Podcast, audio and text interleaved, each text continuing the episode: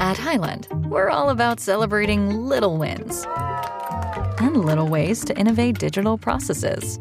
There's no customer pain point too small for us to help with.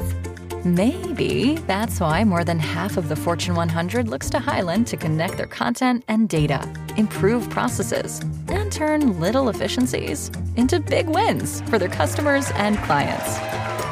Highland, intelligent content solutions for innovators everywhere at highland.com.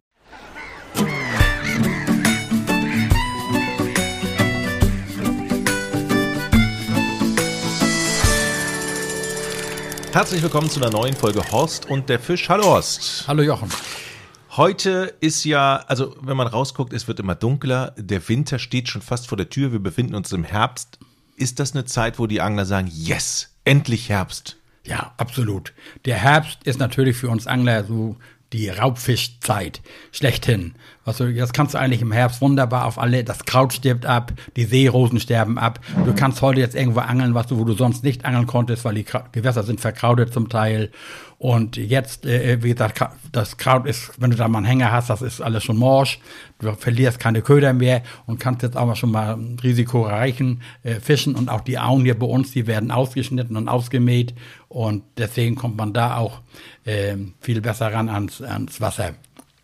Äh, das Kraut, aber da ist doch eigentlich, da verstecken sich doch die Fische. Das heißt, die haben auch weniger Deckung? Die haben weniger Deckung und jetzt im Herbst müssen sich natürlich nochmal die Mägen vollschlagen. Guck mal, der Laich von diesem Jahr, der ist jetzt relativ schon zum Teil klein fingergroß, nicht? Und da schießen die Bärschwärme da rein.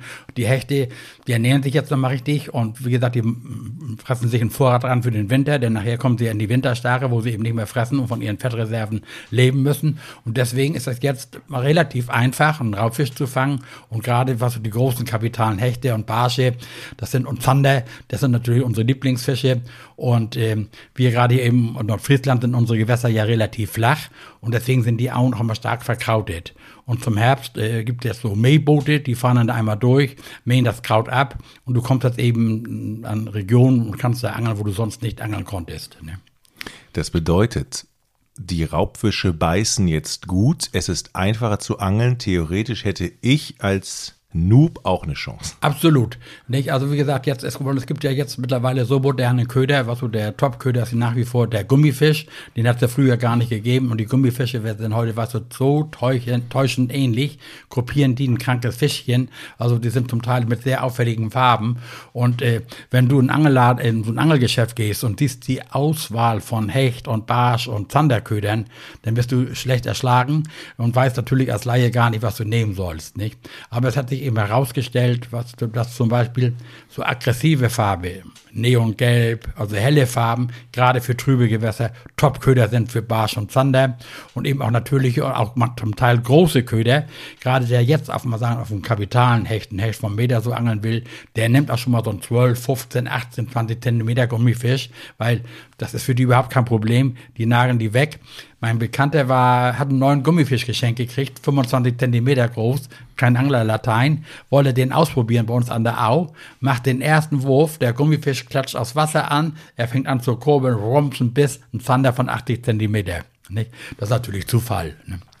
Hast du nicht letztens mir erzählt, dass du einen Meter Hecht gefangen hast? Ja, ich war ja für unsere Fernsehsendung äh, Route raus, der Spaß beginnt, da mit Heinz Galling, waren wir am Steinhuder Meer und da war es ähnlich, was du die Steinhuder Meer ist eine riesen monotone Wasserfläche. Wenn du da jetzt als Laie kommst, du weißt das gar nicht, wo du anfangen sollst zum Angeln. Und dann sucht man sich eben auch Scharkanten oder Seerosenfelder.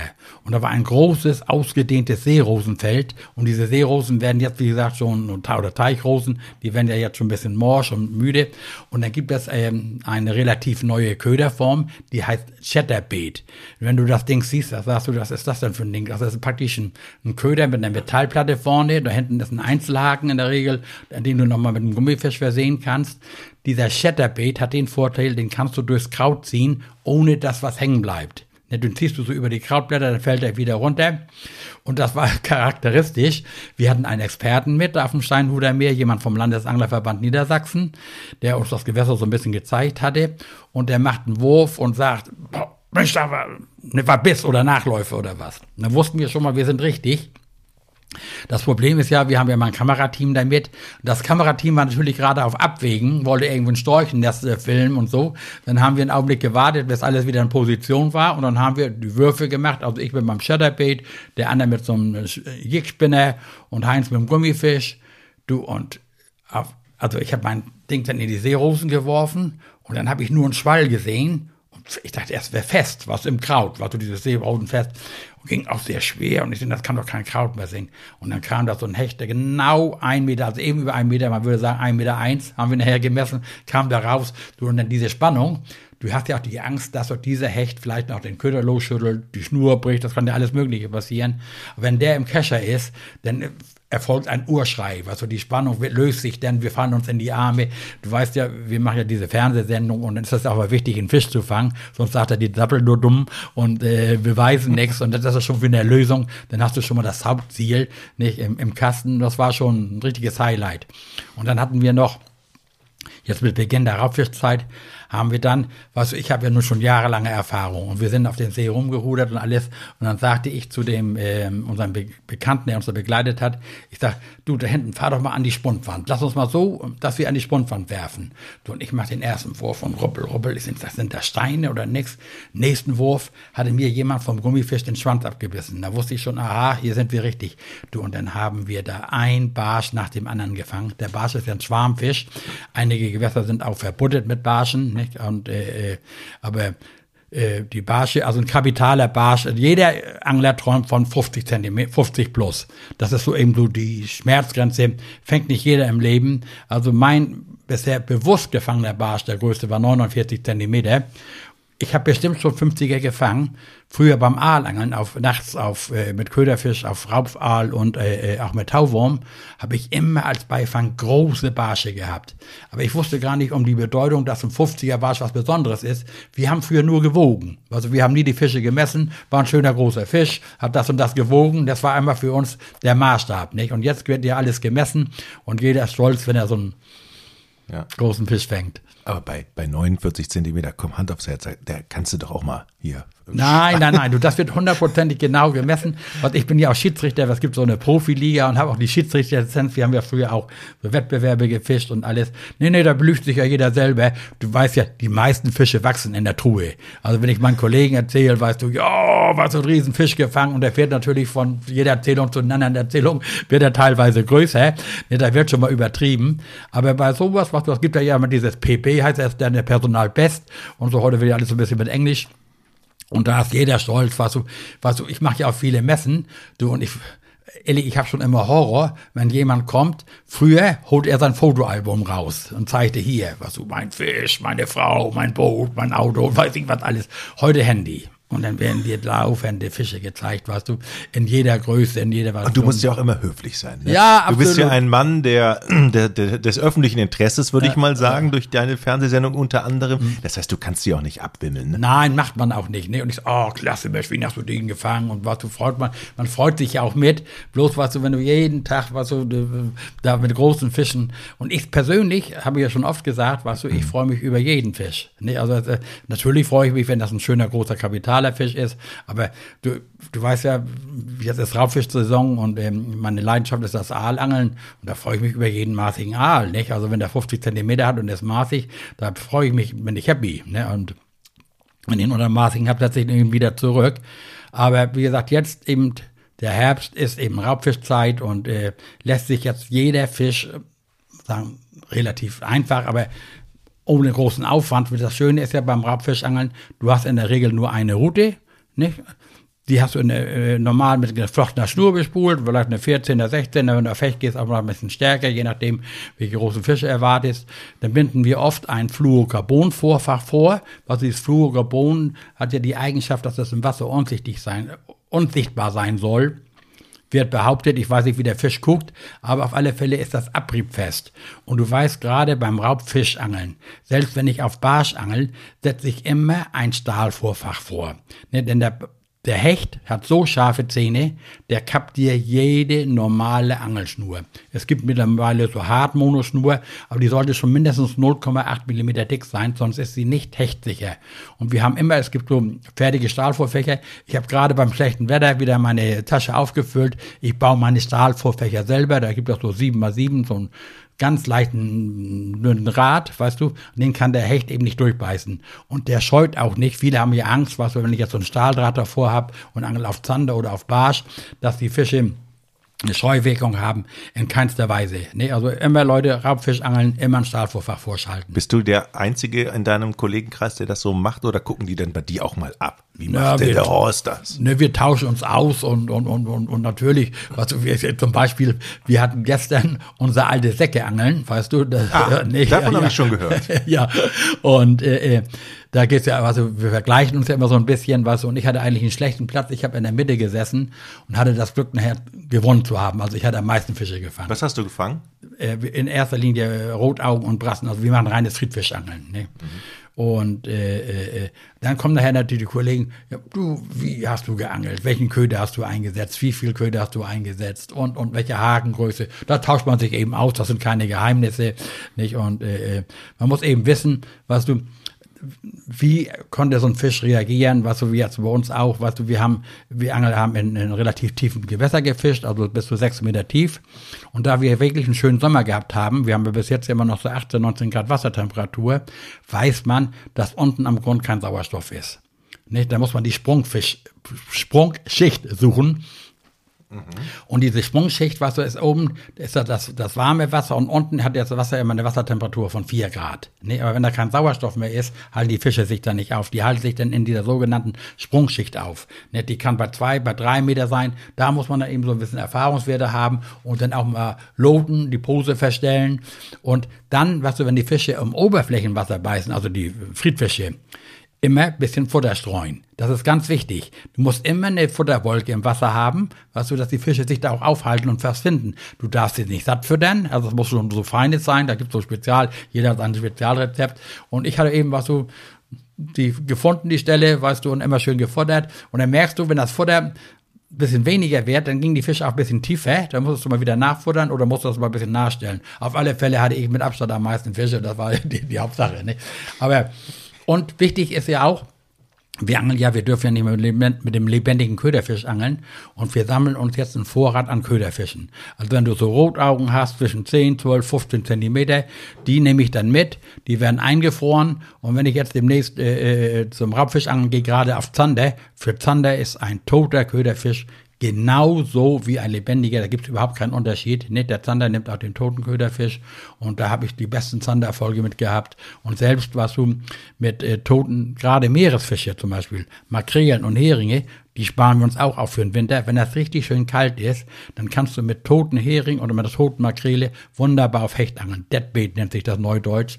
Also die Raubfischsaison ist ja von Bundesland zu Bundesland unterschiedlich. Es gibt ja eine gesetzliche Schonzeit, die ist in Schleswig-Holstein jetzt gerade neu geregelt. Aber viele Vereine haben praktisch ab vom 1. Januar bis zum 1. Mai Raubfischschonzeit. Ne? Für den Zander noch ein bisschen länger oder sowas alles. Und dann darfst du eben nicht gezielt auf Raubfisch angeln. Ne? Das ist natürlich dann ist schon eine bittere Zeit, da den Winter über. Ne? Du kennst dich ja bestens aus an den Gewässern, äh, nicht nur in Nordfriesland, ich mal, du kennst ja viele Gewässer in Norddeutschland. Entdeckst du eigentlich immer wieder neue Gewässer, wo du sagst, da war ich noch nicht, da muss ich jetzt mal einen Raubfisch fangen? Oder gehst du immer an altbekannte Stellen? Nein, nein, nein, nein. Also allein bedingt durch unsere, durch, durch diese Fernsehserie. Da machen wir ja jedes Jahr sechs bis sieben Folgen. Meistens also sechs Folgen in den norddeutschen Gewässern. Da habe ich schon unheimlich viele kennengelernt. Und dann auch, äh, also zum Beispiel für die Angelzeitschrift Fisch und Fang, mache ich jetzt gerade eine Reportage auf dem Schweriner See und in Mecklenburg und Vorpommern. Und äh, äh, nein, nein, und jedes Gewässer ist anders, weißt du, äh, aber es gibt eben Erfahrungswerte. Ne? Wenn, du eine riesige Wasserfläche hast und die ist monoton, da hält sich kein Fisch auf. Ne? Und heute hast du ja viele Hilfsmittel mit Echolot und Fischfinder und weiß ich was alles. Aber immer die Nase, was ich sage immer, die Nase in den Wind stecken und gucken, Wasser lesen, wo könnte was sein. Und wichtig ist eben auch jetzt gerade die Fische, gerade der Hecht hat einen Unterstand. Und wenn ich mit dir jetzt mal sagen, an unsere Alau gehen würde und wir blinken, nennen wir das ja auf, auf Hecht, auf Raubfisch. Ne? Dann wenn du das Wasser siehst und siehst, oh, da ist ein Graben, das ist ein Seerosenfeld. Ne? Das sind so paar Punkte, die du dann intensiver abfischst. Und wenn das so glatt ist, was oder wo praktisch gar nichts ist, nur reiner Sand und ähnliches, da kannst du dann schneller durchgehen. Das fischst du nicht so intensiv ab. Ne? Also der Hecht zum Beispiel ist ein Standfisch. Wo du einmal einen Hecht gefangen hast, fängst du immer wieder ein. Wenn der weggeangelt worden ist und du hast ihn gegessen oder dann äh, stellt sich dann irgendwie der neue ein, weil das eben ideale Bedingungen sind. Ne? Das ist ein Sichträuber ja. und der lauert dann da und weißt du, wenn dann jetzt ein auffälliger Köder, die Dinge, mit denen wir die Hechte locken, die gibt's ja zum Teil gar nicht in der Natur.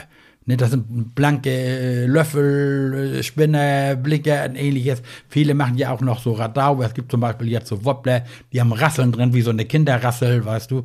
Also es gibt aufwendige Dinge. Es gibt zum Beispiel Köder zum Hechteangeln, die kosten locker 30, 40 Euro.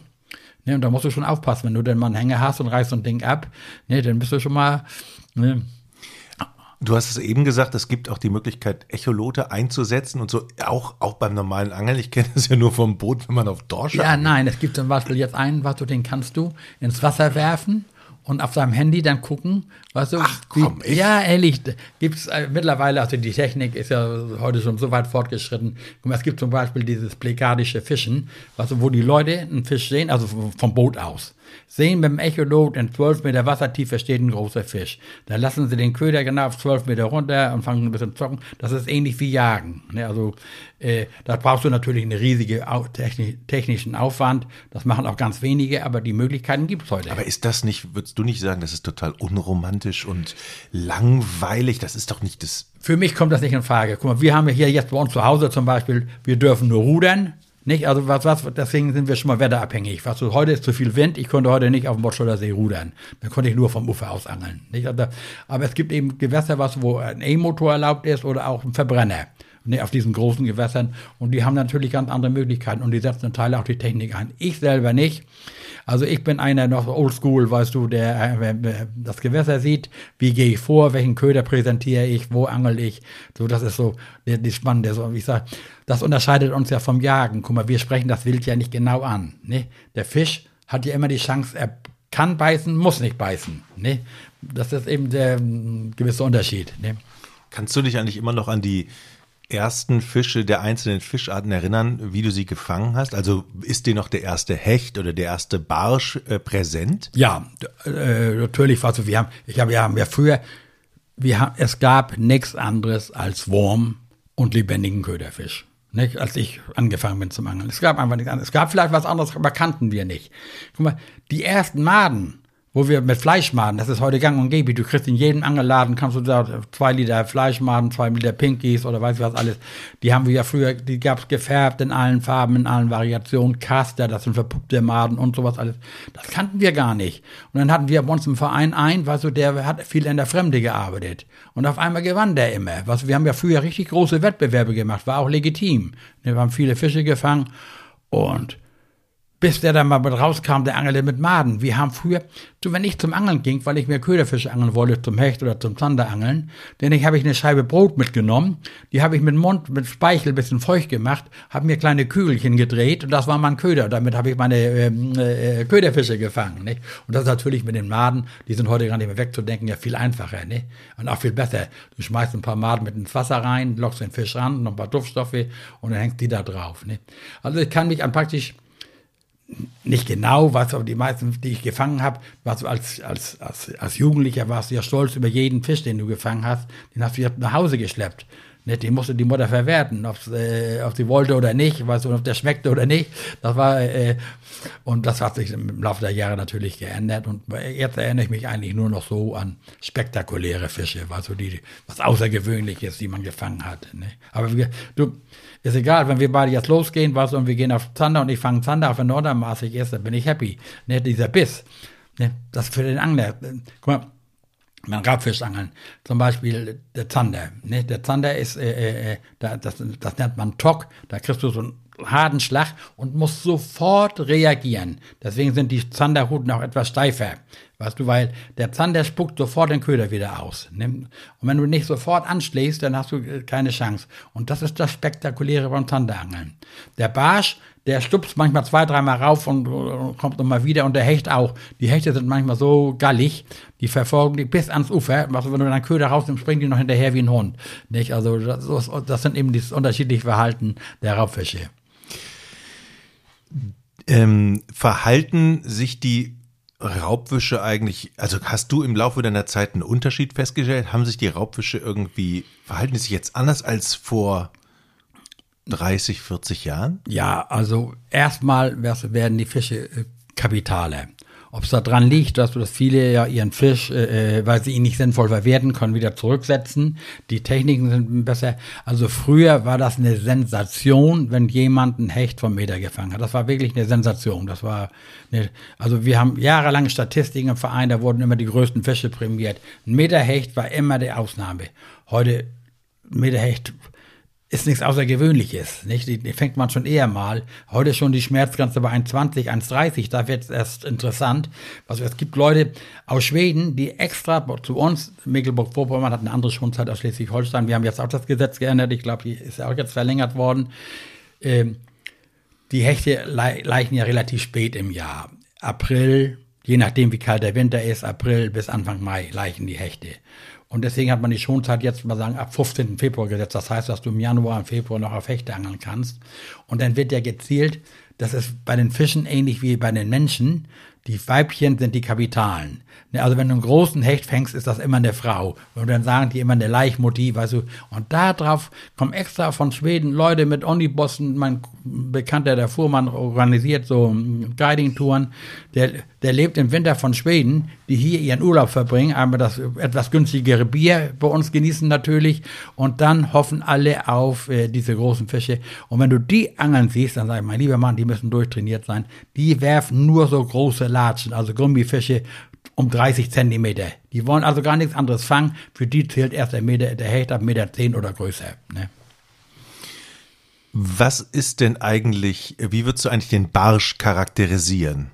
Der Barsch ist also der, der Barsch ist eigentlich der am häufigsten vorkommende Raubfisch in unseren Gewässern. Es gibt riesige Schwärme von Barschen. Der Barsch ist auch die Hauptnahrung der Raubfische, obwohl er ja Stacheln hat. Nicht? Ich habe jetzt äh, letzten paar Aale ausgenommen, die hatten alle kleine Barsche drin im Magen. Ne? Also richtig kleine Barsche.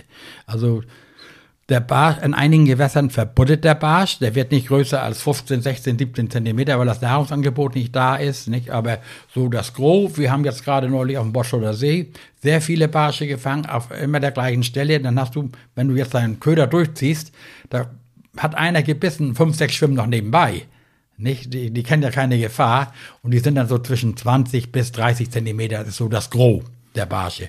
Alles, was über 30 Zentimeter ist, gilt schon als groß nicht? Und wenn nachher so ein 40er ist schon Kapital. Nicht? Aber der Barsch ist ja einer der wohlschmeckendsten Fische. Also wir haben jetzt gerade in der letzten Sendung, die ich mit Heinz gedreht habe, hat äh, Heinz ein Rezept ausgegraben, haben wir den Barsch, ich weiß gar nicht, Zucchini oder ähnliches das Zeug, irgendwie so ein ausländischer Name, auf alle Fälle haben wir die Barsche filetiert, ganz klein geschnitten, mit Limon beträufelt und dann noch was dazu und haben dann nachher noch mit Paprika und alles super, super lecker. Nicht? Und auch der Barsch gebraten in der Küche. Wie gesagt, der Barsch hat ja Stacheln, jetzt musst du ganz vorsichtig sein, der hat ja auf dem Rücken Stacheln und dann auch noch an den Kiemdeckeln. Aber wenn man zum Beispiel, wir nehmen eine Schere, schneiden erstmal die Rückenflossen ab, dann kannst du ihn sauber filetieren, Haut abziehen und dann ist das ein sehr wohlschmeckender Fisch. Wenn du schon mal Zander gegessen hast und kriegst dann Barsch, dann sagst du, du willst kein Zander mehr. Also Barsch schmeckt besser. Viel saftiger. Wo wir gerade beim Essen sind, du hast mir letztens aus deiner Tiefkühltruhe äh. ähm, Pollack ja. mitgegeben. Der war fantastisch. Ja, ist natürlich was. Guck mal, das oh. ist einer, der frisch gefangen, gleich sauber, also weitgerecht behandelt worden ist, das heißt betäubt, gekehlt worden, ausgeblutet, wird dann hier schön sauber hier filetiert, tretenfrei geschnitten, ist reines schieres Fleisch, ist schon Hochgenuss. Ne? Mhm.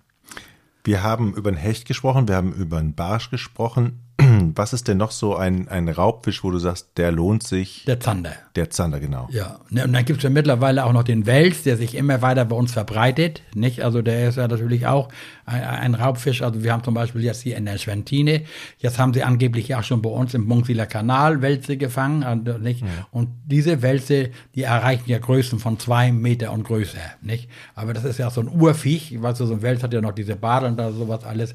Aber der wird immer mehr und verbreitet sich auch bei uns in unseren Gewässern immer mehr. Ne? In der Training Wo, wodurch kommt weißt du das? Besatz in der Regel. Ne? Guck mal, ja. irgendwelche Leute, die setzen einfach mal welche aus und, und es gibt ja mittlerweile auch diese Put-and-Take-Seen und die setzen, haben dann auch, wenn die Forellen im Sommer nicht beißen, also weil er, äh, weil er zu warm ist, die ist ja Kaltwasserfisch, dann setzen die, um die Leute anzulocken, Wälze ein, Aale ein und ähnliches, wenn wir die Leute da dann angeln können. Ne? Aber da muss man dann nicht mal aufpassen. Ich meine, so ein Ökosystem, ähm, ist ja auch sehr labil. Also wenn ich den falschen Fisch da mal einsetze, ist ja, auch ja. doof, ne? Guck mal, das gibt's ja eben, was also, mal, jetzt weißt du, ganz charakteristisch ist ja bei uns diese Schwarzmundgründel.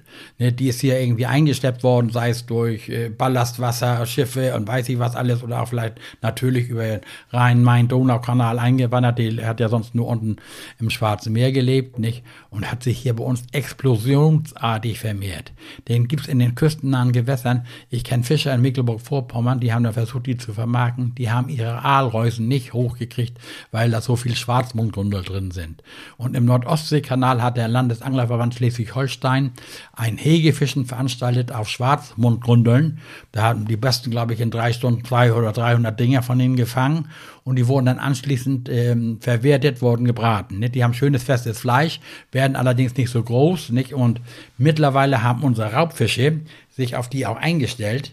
Der Nordostseekanal ist ja ein fantastisches Zandergewässer und eine der Hauptnahrung ist für ihn da diese Schwarzmundgründel. Und deswegen sind die Bestände auch so relativ gut mit unseren Raubfischen. Nicht? Also es gibt auch positive Einwanderer, aber natürlich auch negative. Nicht? Zum Beispiel werden teilweise Schnappschildkröten ausgesetzt und ähnliches.